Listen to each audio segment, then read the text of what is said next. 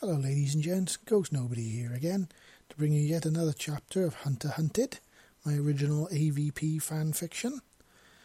This is going to be chapter number 4. I do hope that you're going to stay with me for the remaining 41 chapters and that you've been enjoying this little ride so far. So, with the usual disclaimer, I don't own Aliens, I don't own Predator, I don't own any sexy Yautja girls, I wish I did, and everything is owned by their respective studios. And with that out of the way, this is Ghost Nobody saying, welcome to Hunter Hunted. Chapter 4, The Enemy of My Enemy. Tik'eleth woke up early as always. She always had to start her hunts here before dawn. She wanted to eat that day anyway. Most of the smaller, easy-to-catch creatures were smart enough to be in hiding long before the larger predators emerged. Tik'eleth knew that she could always choose to go after something of the larger game, but it was always about risk versus reward. Why exert all that energy to bring something down when you can hardly get anything back? Most of the smaller creatures here made much better eating than the large ones, who had far tougher hides, which did make good clothing, but very little in the way of edible meat. A bed was made from a variety of hides and furs of the creatures that called this place home. For something she'd knocked together herself out of necessity, she found it rather comfortable. The frame was made from wood she'd harvested from the local trees, and was rather large to accommodate comfortably her rather sizable frame. Though ironically, Tik'eleth was considered very small by her people's standards. She had endured many an insult from her peers growing up, leading to a great many fights, often having been referred to as the runt, given that both her siblings were far taller than she. For some reason, this also seemed to be considered more womanly among her kind, a fact that often enraged Tik'eleth. This continual insult had driven her to prove to them all that size was not as it seemed to be believed to be, and the be-all and end-all. This had led to her becoming one of the most accomplished hunters and warriors of her clan. But all it seemed to be for naught, as while her clan was more than willing to revel and champion her accomplishments, none of the eligible males would look twice at her, preferring to chase after the taller, more glamorous peers. Their barefaced shallowness and two-facedness infuriated Tik'eleth. On one hand, they were more than happy to revel in her glory, but then were too worried about their social status to be seen with her. Rising from her bed, Tik'eleth stretched out her tired muscles, feeling her joints pop and click. It always took it out of her when a new season began and the Bad Bloods came for her. It had been 4 seasons since they'd stranded her here by forcing her ship to crash land on this planet. Ever since then, she'd been their plaything, coming back season after season to prove themselves by hunting her. But although she was stranded here, with no way of calling her ship for help, Tik'eleth couldn't help but smile. She'd sent countless members of this particular Bad Bird clan to their grave, as they constantly underestimated her season after season. After a quick wash-off, Tik'eleth put on her armour and equipment. She always preferred to sleep naked as it made her feel unencumbered by the worries of the day. She also liked to feel the soft furs and the skins of the beasts against her own. But what she wouldn't give for the chance to properly bathe, it had been long since she'd felt the warm embrace of a proper bath. Looking at the skin on her shoulder, she saw the latest battle scar. The medkit had done its job, and it had started healing nicely. But then the dirt constantly matted itself in her dreadlocks, and she sighed. It's just as well there was no eligible males here to show the scar off to. She didn't think they'd get past the smell of her. Not that they'd look twice at her due to the fact that she was too short. It wasn't like she judged herself by what the males thought of her anyway. She knew she could beat pretty much any one of them hands down in skill and prowess. But it'd still be nice to feel at least one that wasn't shallow and self-absorbed and a social whore, who could actually see her for her true self and would take notice of her. This time her sigh echoed through the cave that she called home. Her morning hunt was pretty uneventful. She managed to bag herself a few shimmer lizards, which were the staple in many beasts' diet here. They were quite hard to get, as they always had a habit of perfectly blending in with anything they touched. But at least they were good to eat, even if they were quite small. That bag she'd taken off the Bad Blood in the pit was coming in handy already. She stuffed yet another dead shimmer lizard into it. That was her 5th, which meant she had more than enough to eat for today. She never liked to keep large amounts lying around, as the smell would attract the large beasts back to her home. Then something strange happened. As she was walking back through the forest in the direction of her home, she heard the familiar buzz of engines in the distance. Tik'eleth immediately took cover to hide from the ship's sensors, till she could see whether it was friendly or not. It was very strange having defeated the last hunting party that it should be back so early. No, this was something else entirely.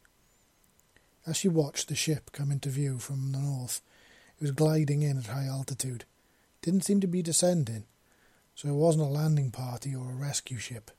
Its size immediately told her that it wasn't a hunting ship, as it was way too big. Then as she watched, it seemed to start dropping things at large intervals over the wide area. First she saw a large amount of crates which seemed to be descending into the forest on parachutes. Then there were slightly smaller cages, dropped further east. And then finally the ship moved over to a new area, further to the west, started dropping small shapes, which Tik'eleth could barely even see, even with the zoom on her mask working properly. It dropped 10 of the smaller things over quite a wide area, for it seemed to finish its run and head back up into orbit. At first this puzzled her, but then it clicked. What must be happening? They were repopulating the game in the reserve again. Tik'eleth couldn't help but be curious as to what unfortunate creatures had been dropped in, but given the Bad Blood's habit of hunting the biggest, nastiest things they could find, it didn't bode well for us stuck here on the ground with them. She also found it an honest tactic to take these creatures from their home and drop them into an unfamiliar surrounding, just to have an advantage when you hunted them. There was no honour in killing a being when you blatantly had all the advantages over them. The true spirit of the hunt was to pit the hunter against the prey on a one-on-one contest of strength, on the prey's terms, and see if the hunter had what it took to overcome the adversary. Curiosity overtook Tik'eleth. She decided to drop her catch back at home and then go and investigate the preserve's new additions. She needed to know what sort of threat she would now be posed to her existence here. For now, she started a steady sprint back to her cave in the mountains. After dropping off her catch, Tik'eleth made her way back to where she'd seen the cages being dropped. She'd chosen to use the trees to navigate this time, as it usually helped her to remain unnoticed by various creatures on the ground. Without the aid of her cloaking tech, she'd had to develop a variety of ways to remain unnoticed by all creatures that now called this place home. Mainly it served to keep her out of the reach of the sawtooths, which ever since their introduction 2 seasons ago had multiplied exponentially and become a rather serious problem for everything moving around on the ground. They were a rather large and very aggressive breed of canine, with multiple rows of razor sharp cutting teeth, not to mention a thick-scaled hide that acted like natural armour, making them difficult to take down even with most weapons, save for a plasma caster. They also hunted in large packs of several individuals, which made them a real problem, even for a seasoned hunter. It didn't take her long to find the first of the cages. It smashed its way through 2 rather large trees on its way to the ground. It was made of black metal that was scarred in places by what looked like claw marks that gouged deep into its surface. It was at least 4 meters tall by 20 wide, which meant it would either house something very big or lots of very small things. Upon closer inspection, she found that it was the latter, as inside the cage was full of much smaller cages that were completely covered in both claw and tooth marks, indicating that whatever it once housed wouldn't be particularly pleasant. Over the next hour, Tik'eleth investigated each and every one of the cages. Each was pretty much the same story, though the internal cages got bigger each time, which really didn't fill her with confidence. Finally, she went to investigate the smaller things that were dropped further out. This is when she got a shock. While moving through the trees, she saw one of the small shoots hanging from a tree. The tension on it told her there was something still hanging from it. So moving closer, she managed to get a better look, when she got a shock at what was on the other end. It was an ooman. On closer inspection, she could see the ooman was dead, impaled on one of the tree's branches, obviously done on impact. The branch had hit it right in the abdomen, punched straight through and out the other side, taking many of its intestines and internal organs with it. Blood was congealed in clumps down the tree, which indicated this ooman hadn't died instantly. When it turned its head to look at its face, she had her hypothesis confirmed by the sheer agonizing pain frozen on the dead face. Tik'eleth had obviously heard of Umans, They were one of the species that kind uplifted in the past, though she had never actually seen one up close before. She inspected the dead woman closely. It appeared to be one of the males of its species by the layout of its body. You heard they'd been hunted by hunters in the past, and they bested the hunters in a couple of times. They were considered still to be by many prey species. From all the stories that Tik'eleth had heard, she believed they'd earned some kind of measure of respect, having taken on both her kind and the Kiramandi, and bested both. This male was heavily armed with a projectile weapon that, although primitive by their standards, was still pretty effective. His clothing indicated some sort of militaristic existence, given he was wearing a camouflage pattern designed to disguise his presence. She looked at his face again. He wasn't much to look at, given his small size. It was hard to believe that he even bested some of her kind, and the Kiramandi. Also, given that he had no mandibles and strange fleshy pieces covering his teeth, she wondered how these humans bared their teeth to show their displeasure or anger. But given her kind's history with them, she was going to have to be extra careful. Pissed off, heavily armed humans running around was not going to be good for her or anything else in their path. Over the next 3 hours, she found 6 more humans, all dead. Some had been killed on impact with the trees, like the first one she'd found, and others had been mauled by the local wildlife and fauna. By her count from the drop, that left 3 of them still left out there. Right now she had in the tree overlooking a clearing in the forest. She was trying to figure out where the last shoot was in relation to the last one she'd seen. They'd all been roughly 2 miles apart, which in this environment might as well have been 10. But then suddenly she heard something which made her blood run cold. It was the sound of breaking trees, which were only the signal of one of 2 things, and neither was either very pleasant. There were only 2 things she'd encountered in her time here that were strong enough to break the trees here. One was a monstrous primate with 6 legs and fire red fur, could literally tear the tree out of the ground and throw them at you, if they saw you. The other was a thing that was the stuff of nightmares, even for blooded huntress like herself. A giant armoured lizard with a hide so thick that not even a plasma caster could put a dent in it, and it had a seriously vicious temper. If one of these things got wind of you, they were literally relentless in their pursuit and would literally tear down half the forest just to get to you. Just as she was deciding which way to run, something caught her eye. It was an Ooman. It came sprinting out of the forest at top speed and stopped in the clearing. Suddenly Tik'eleth knew somehow it was being pursued now. All she needed to know now was what was doing the pursuing. As she watched, the Ooman sprinted straight for a large rocky outcrop on the far side of the clearing and began to scale it. She was surprised at the speed at which it could move. She'd always been led to believe that Oomans were slow and very ungraceful, but this one splintered clear across the clearing and scaled the rock in no time. He seemed to be carrying some form of long-barreled projectile weapon, which was now setting up on a small stand on top of the rocks. Suddenly the pursuer was revealed as one of the large armoured lizards smashed its way into the clearing. The lizard sniffed the air for a sign of its quarry and instantly picked out the Ooman's scent. It looked right at the rock where he was hiding, with a look of pure murder on its eyes. Tik'eleth figured there was either going to be one very less Ooman to worry about. The creature roared at the top of its lungs, and then to her surprise, the Ooman fired. The weapon she saw made a massive boom as it discharged, and she saw the shell bounce right off the creature's head. It turned its body and instantly began to charge. The Ooman fired again, taking a chunk out of its horns. He fired 2 more shots and achieved 2 more bounces straight after this.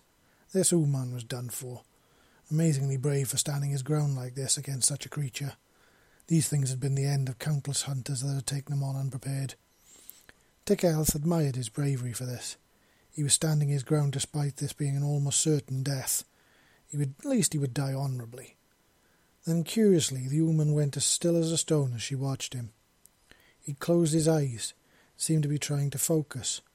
Or maybe he was deep in prayer to whatever deity they believed in for salvation.